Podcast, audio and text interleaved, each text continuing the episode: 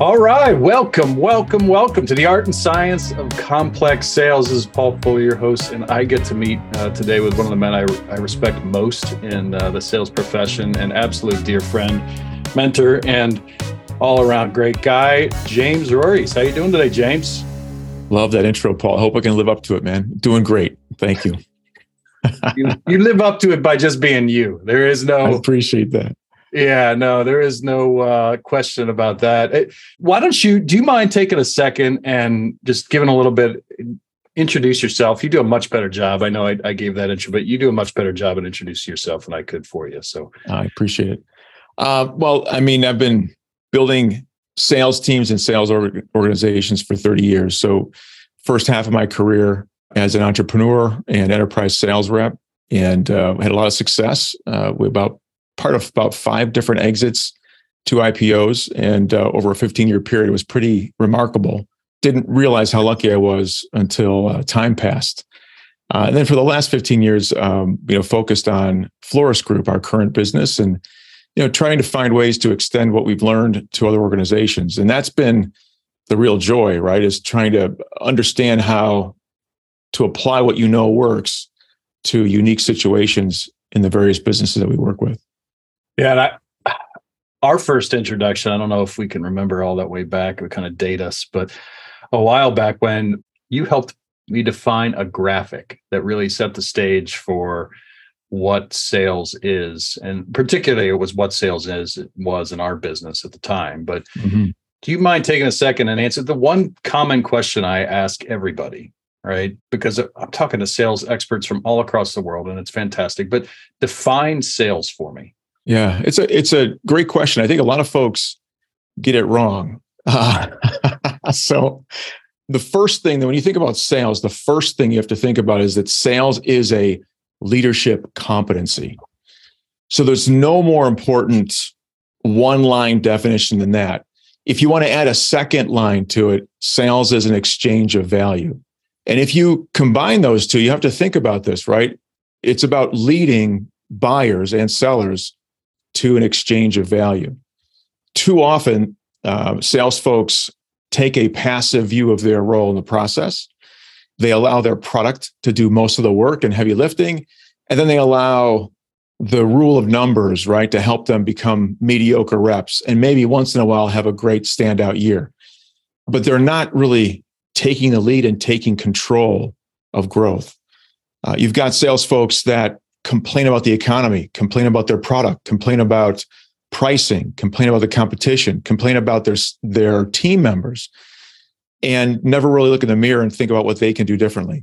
When you think about the definition, sales as a leadership competency, it puts the onus on the individual to take the lead and take control of their responsibility, but it also puts the onus on them to take control of the buying cycle and the relationship that they build with with buyers and you know do it in a way of course we can talk about this as we continue but you know that my leadership style of choice is servant leadership. Now there are other forms of leadership out there like the power leader. And uh, regretfully i was that power leader my first 15 years of my career. And of course i've uh, had the chance to look back and understand where that worked and where it didn't work and now adapting and adopting servant leadership to sales. I understand that you know servant leadership is really really creates leaders who have a who bring a natural growth potential to every organization. So uh, servant leadership its principles are you know drive growth whereas power leadership creates transactions. But if you think about it when a power leader gets done with a transaction it's all, almost always harder to make the next sale right but a servant leader it's always easier to make the next sale so, and this led us to the concept of becoming a growth multiplier. So, if you think about it, servant leadership and applying that to the model, we become growth multipliers for both ourselves and the buyer. Every next sale becomes easier. And then what we see are that the outliers are the power leaders and the passive leaders, right? Two types of folks that depend on different means to get there, but they are less successful.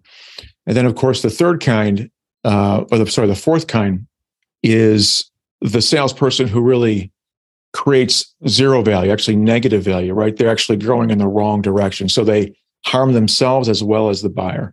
And so we don't want to be, of course, we don't want to be that. There are a lot of folks out there that operate that way. We don't want, we want to resist the natural tendency to be a power leader or to be a passive leader. We want to focus on thinking about servant leadership in the context of building a sales organization and driving growth.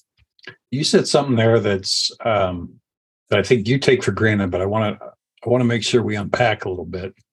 So this idea that it's harder for the power leader to get the next sale, right? Right. So contrast that with let's dive into that definition a little bit more. Power leader versus servant leader in a in a sales and and why does that enable? Like if I'm going to a salesperson saying, geez, buddy, I can help you grow. You sell as a power leader. Now let's look at servant leadership. What, what is the what are the core differences? Yeah.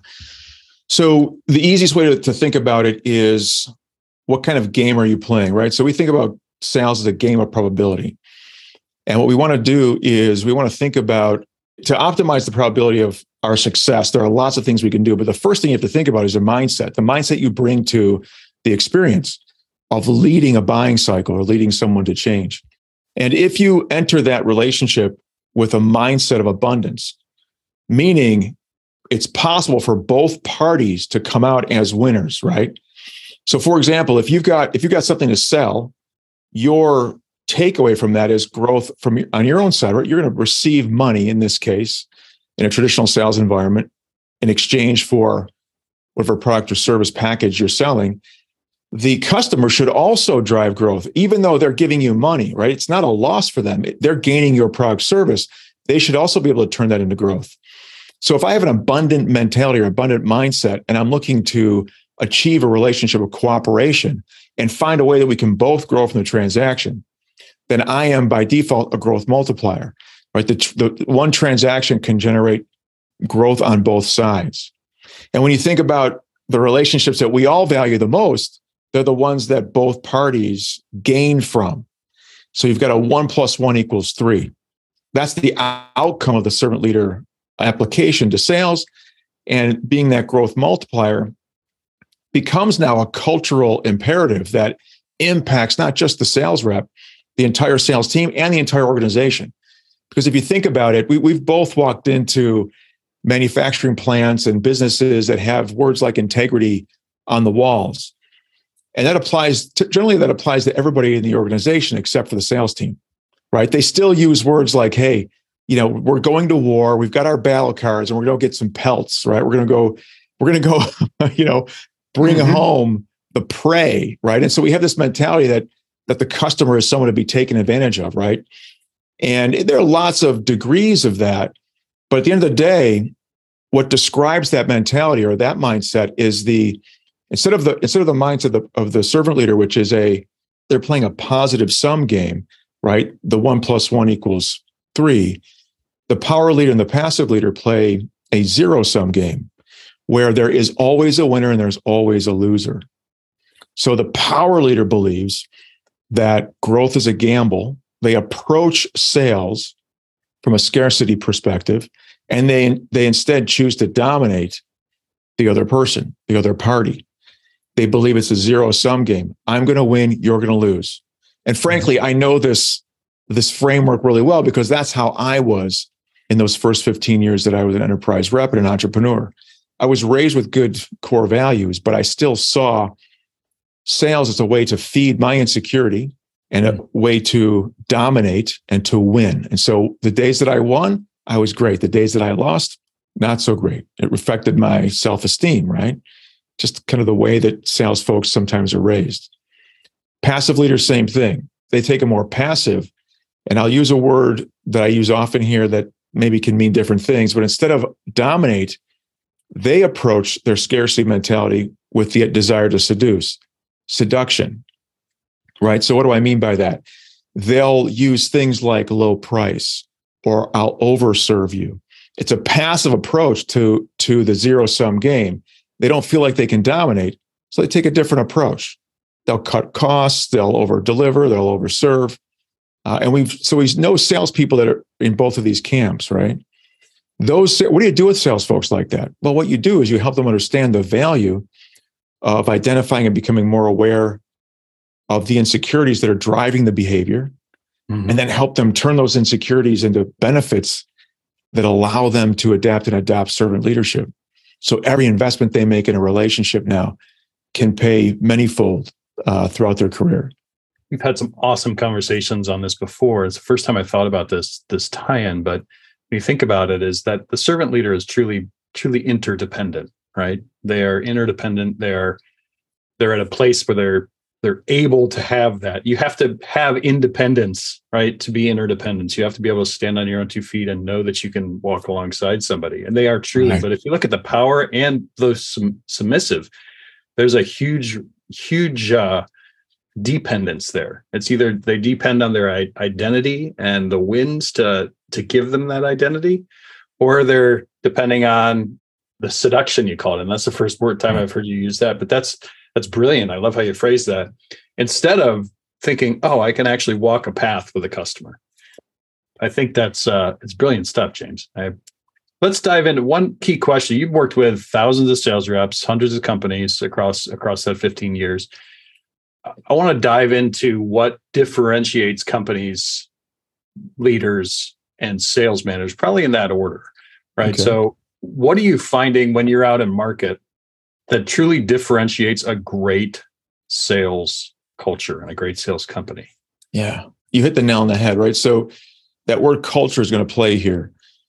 It's really difficult for a sales team to outperform the limitations of its manager right? Mm-hmm. It's also really hard for a, a, manager or a team to outperform the limitations of its company, right? So this this idea, you know, the the Italians, you know, have this phrase, right? The fish stinks from the head down, right? And then there's there's uh, references in The Godfather and everything else, right? And that's the idea. You have to when you have something, when you've built something that's not working, or you're part of something that's not working, you can certainly look at the strategy that you've built and how it's being executed. But you have to first recognize that the ownership lies with the leadership. So the best sales organizations uh, or best sales driven companies are companies that have established a functional growth culture. So you can think about you can the first thing that we do in organizations is we do a growth culture health check. So we want to understand is this an organization that's driven by strong core values and absent of, primarily absent of the insecurities that drive a lot of leaders, right? So a leader may be dominant because they're trying to make up for a perception that they are lacking in some way.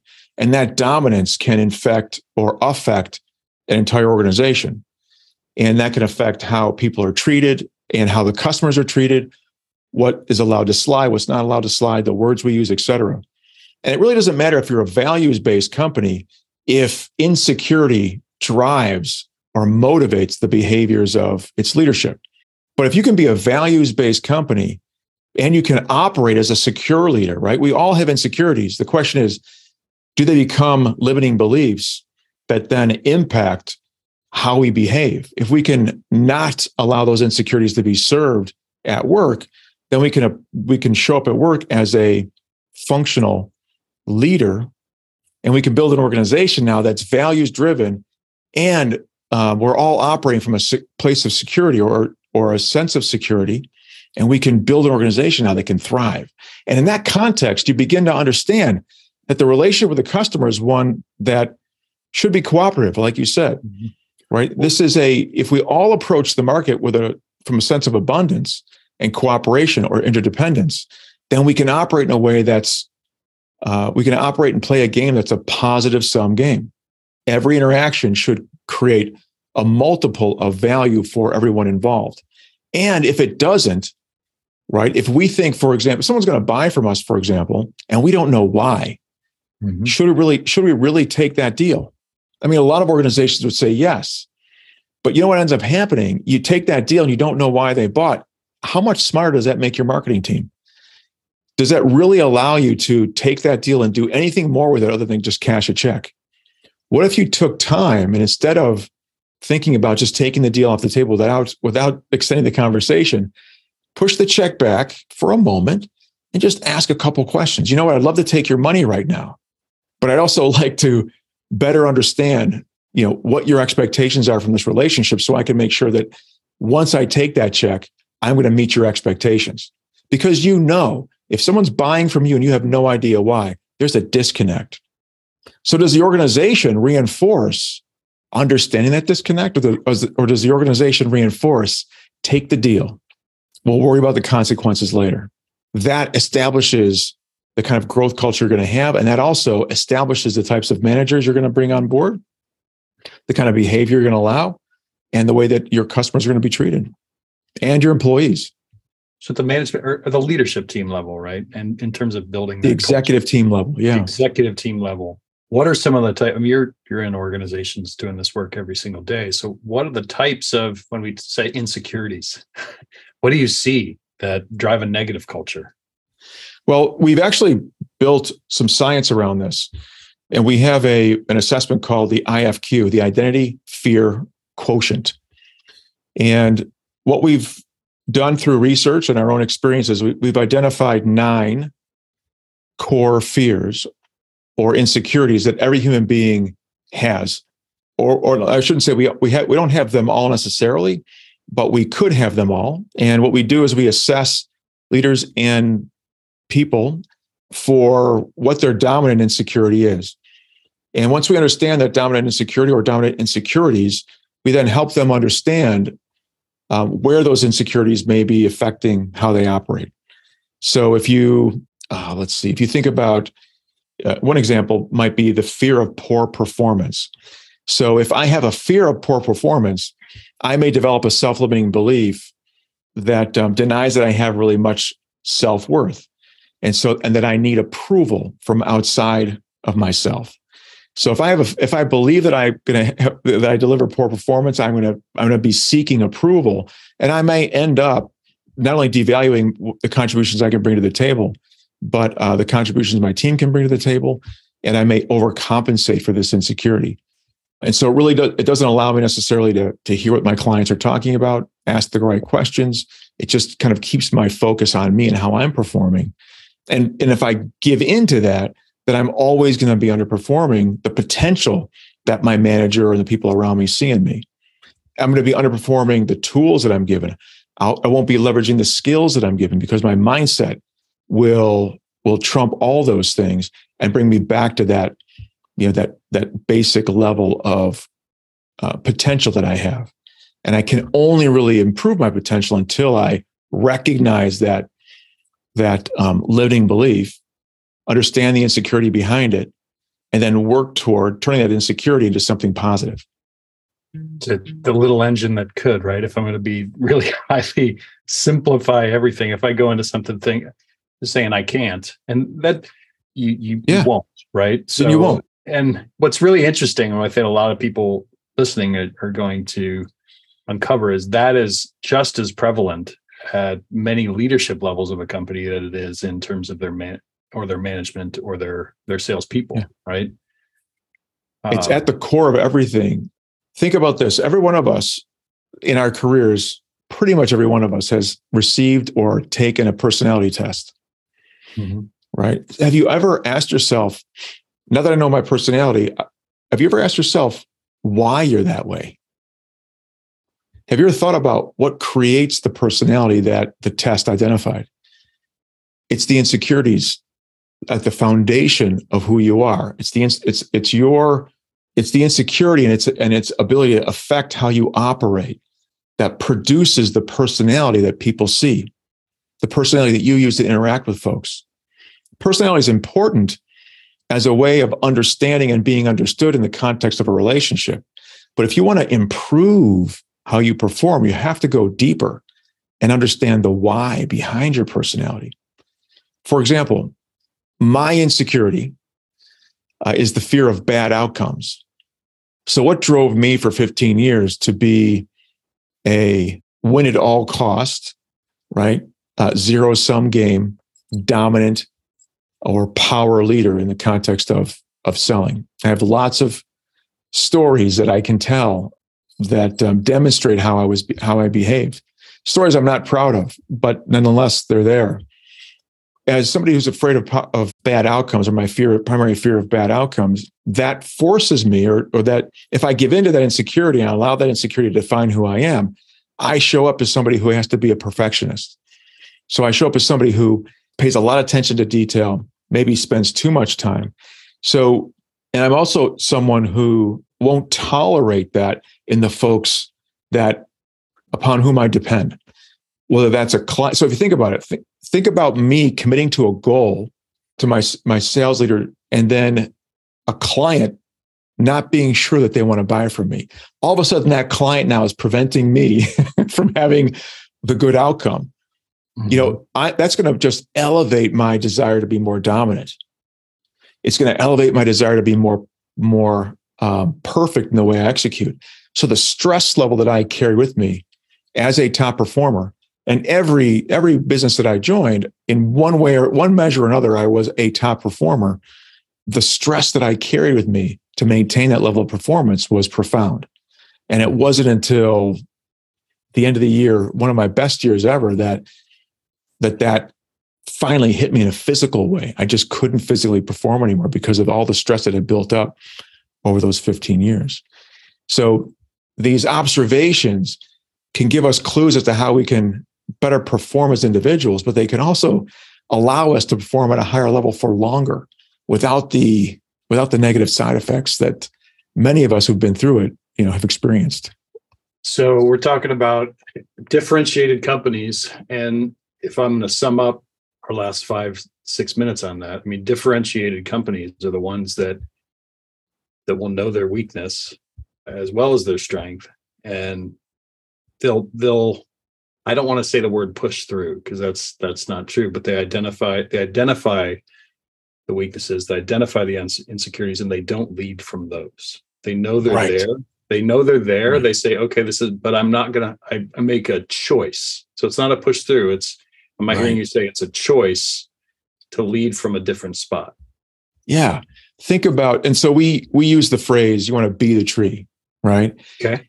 And and think about in, in the, the think about root trunk fruit in, in the context of a tree the the root is the filter the root is the anchor the root determines the strength of the trunk and the quality of the fruit so think of your mindset or think of your insecurity or think of your better word identity as the root or the roots of that tree mm-hmm. and this applies to companies as well as individuals so you want a secure identity managing those roots so that they filter and strengthen the tree, filter the right nutrients and strengthen the tree and produce the best fruit.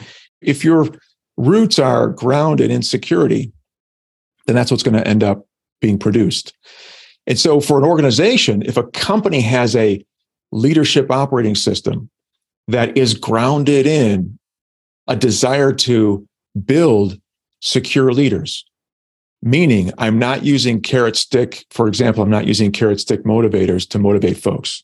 That creates insecurity in my in my organization. Instead, I'm focusing on our the, the team's desire, a human being's desire for mastery, autonomy, purpose. I'm leveraging those things in the context of a secure um, environment to build leaders who operate from a place of, sec- of security, right? They're secure leaders. They're going to now reinforce the growth culture. And by the way, they're going to attract leaders who are just like them. And I'm going to strengthen the tree, right? I'm going to strengthen the trunk and be, produce better fruit for my organization by uh, investing in uh, making sure that we're all operating from that place of security. So secure leaders. Let's jump a little bit because I see the connections here, right? We define sales yeah. as a leadership competency. We say it's uh, and servant leadership is is you know the optimal growth multiplying leadership competency. To lead an organization, you need to be able to lead oneself, right? So I'm, I'm just right. trying to connect the dots. So, and then to do that, the executive team needs to truly understand what is driving them and decide where to be driven from. Now, how do they take that that's a great decision, right? It's an amazing decision. How do you take that and then actually say, okay, I see sales as a leadership competency. I want to drive from place of security. How do you take that and help build differentiated salespeople? Like, what, what, yeah. where do you go? Yeah, it's awesome. I mean, the beauty of the the beauty of this is that it's all connected, right? So think about this. Think about think about leadership. One of the one of the uh, tenets of servant leadership is that as a servant leader, and this is just an extent, we'll just continue the definition. So, as a servant leader, I'm looking to serve shared goals. So, think of this everything that's born is born for growth. So, at a high level, whether it's a corporation or a human being, doesn't or a tree, doesn't matter. Whatever's born is born for growth. So, what I want to make sure I'm doing at a high at the highest possible level as a servant leader is I want to serve shared goals for growth. And I also want to lead down a shared path to change growth is the mastery of change. So I'm going to serve shared goals for growth and I'm going to lead people down a shared path to change. Now, the principle of servant leadership is that I'm I'm doing this with volunteers. So the difference between servant leadership and for example, a power leader or a passive leader is that I'm not manipulating, right? I'm not coercing. I'm not using my authority to you know to influence your desire or your your decision to follow me. I'm treating you as a volunteer. I'm earning the right to ask you to follow me. I'm earning the right to ask you for your commitment. How do i do that the only way i can do that is there has to be shared value. I have to so if, let's think of this as a salesperson. I have to learn to qualify you. Do you have a goal that i can help deliver? If so then we have a shared goal. Now I have to also know how to lead you down that shared path to change, meaning I'm going to manage the sales process or your buying cycle and lead you down a shared path to change. I'm going to walk alongside you to make sure that I can lead you to, to that growth that you seek. That's the mindset that I have when I meet a customer. Now, where do I get that as a salesperson? Mm-hmm. It must, it can't be just trained. It has to be reinforced. Well, who's going to reinforce it? My manager has to reinforce that. How does my manager reinforce that? By treating me the same way. The manager now can't leverage the threat of me being fired. The manager can't say, Hey, James, you committed to this. I'm going to hold you accountable. And he's going to basically p- pull out the, the stick and hit me with it, right? Or give me some consequence for not following through my commitment, right? Otherwise, he's going to, he's going to break the covenant that we have created right? Instead, he has to leverage accountability as a means of helping me understand what I can be doing better to improve myself. How do we use accountability to find the gaps and then work together to, to close those gaps? We are, by that definition now, pursuing that shared, he's walking me along a, a shared path to a shared goal. He's serving me, and by doing so, serving himself, the shared goal for growth for the sales team, and leading me down a shared path to change. He's walking alongside me to help me use the accountability to improve the way I sell to close those gaps. So if he treats me that way, I'm going to be much more inclined to treat my clients that way. If I'm managed, right? If I'm I, if I'm managed with the with the carrot stick from a dominant salesperson or sales leader, then I'm going to treat my clients the same way right?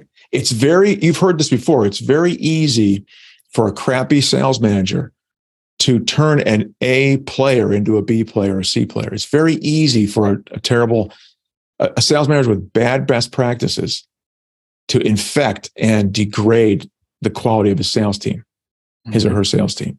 It's also very easy to, for the opposite to occur, provided, provided the potential is there in the team.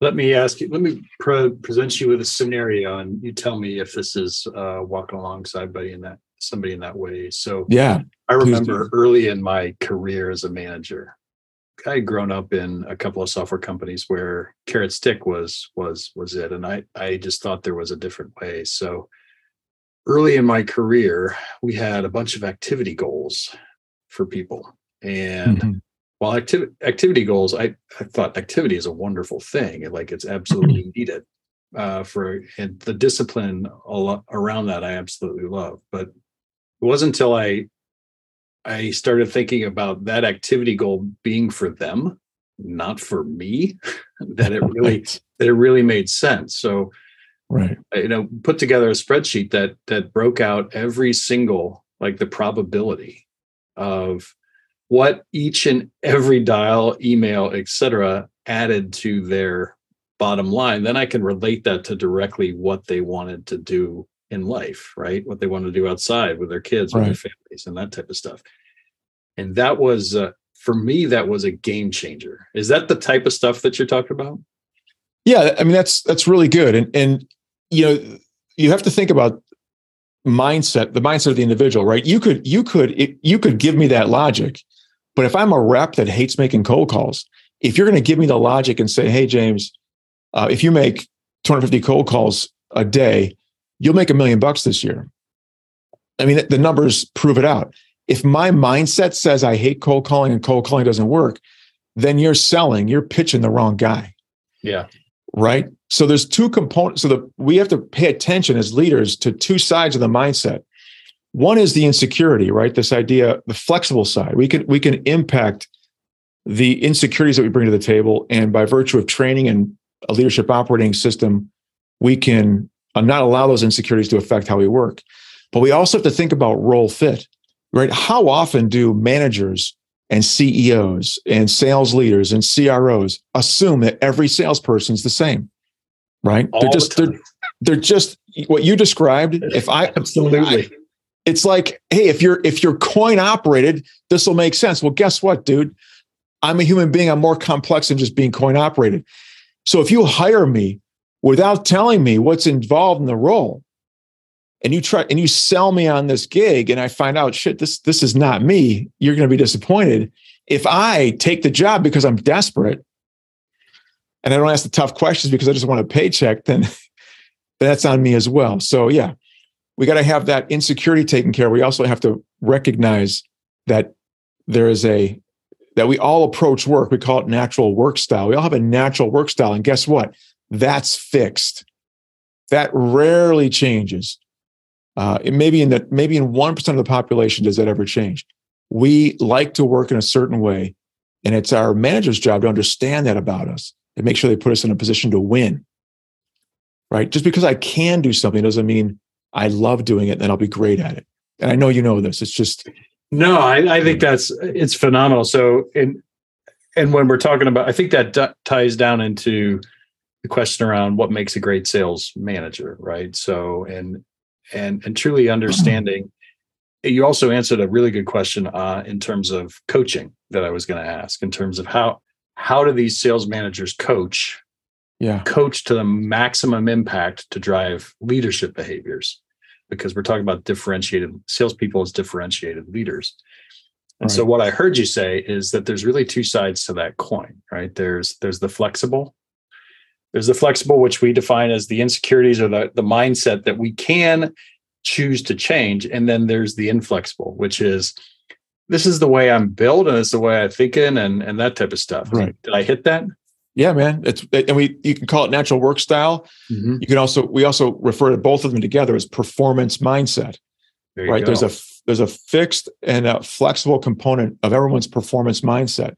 And so and that's the root, baby. That happens at the root of every human being. And that's what's going to get you the trunk and the fruit. And so if we ignore that, if we ignore mindset, then all the skills in the world aren't going to help me. All the training in the world is not going to help me.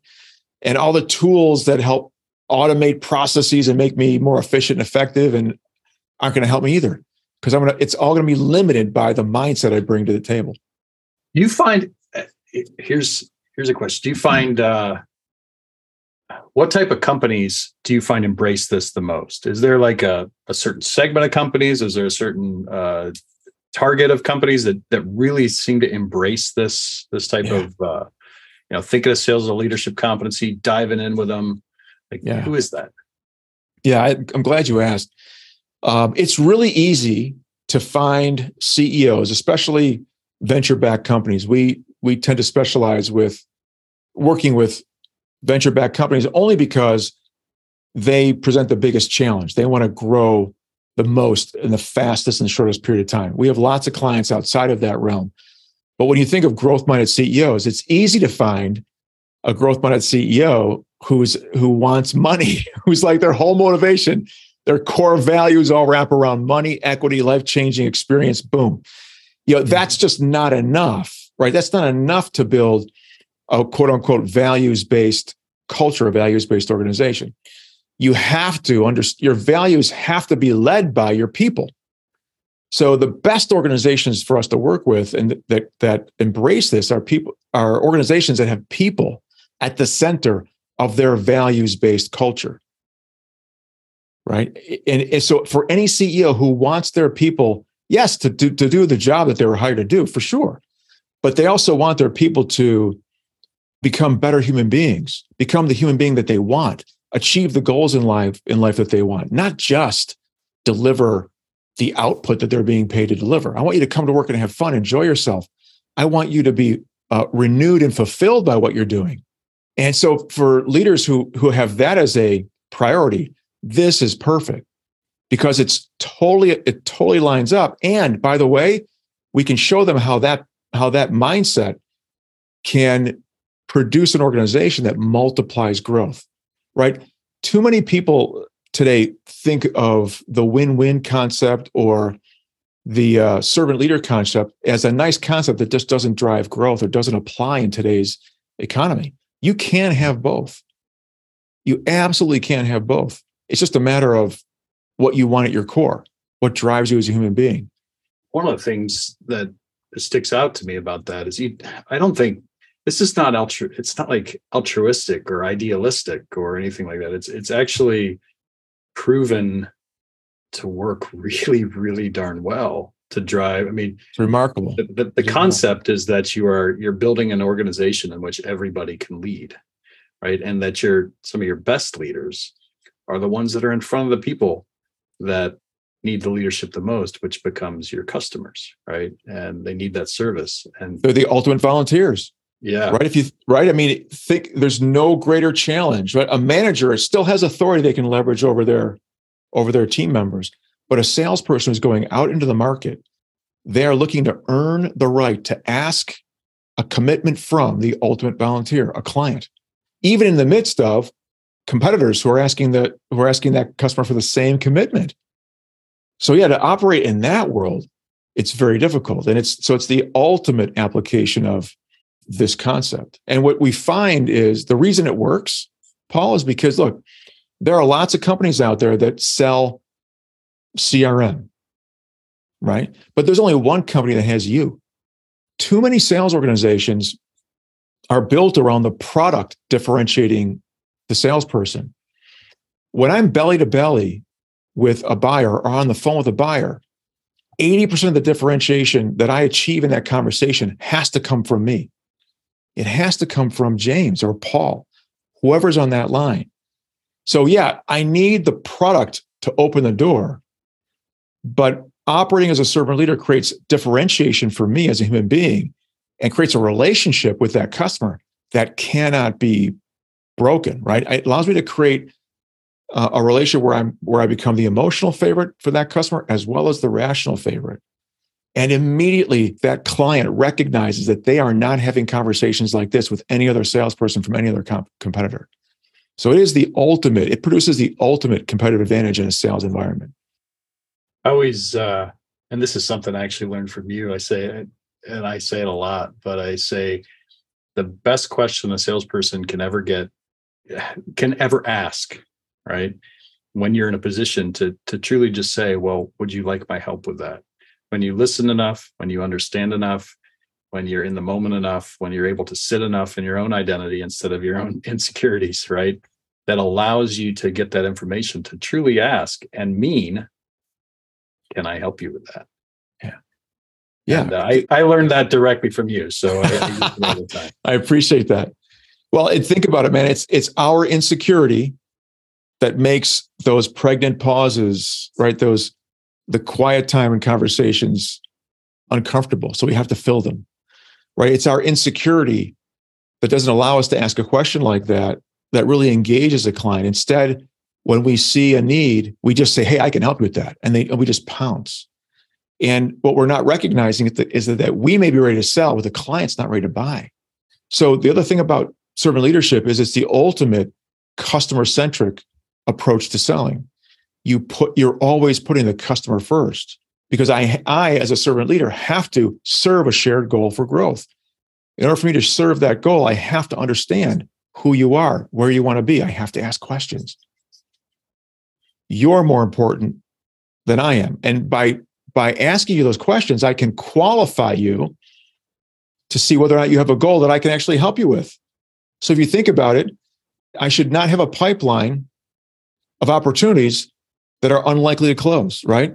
The statistic today is somewhere between what 50 and 60% of a pipeline never closes. Why? Because we just bring all this crap into the pipe.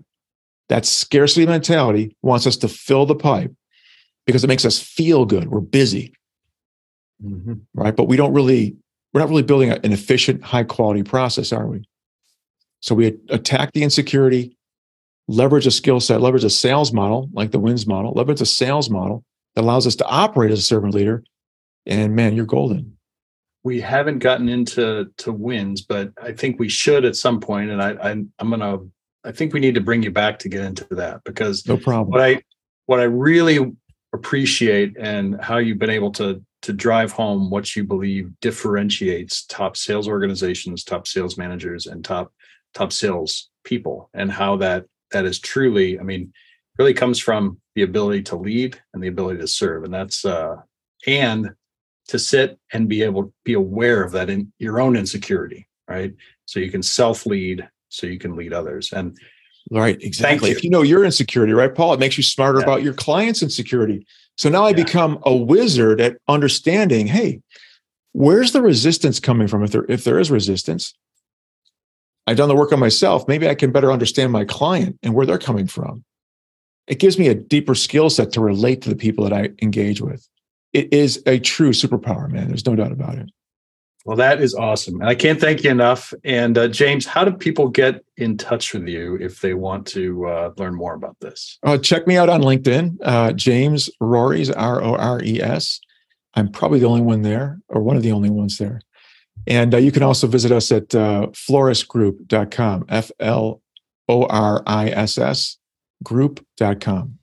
Uh, thank you so much for the time and for being on the art and science of complex sales. I'm going to do a little rollout and uh, say thank you very much. And everybody have an absolute blessed day. And James, I will talk to you very soon. Thank you, my friend.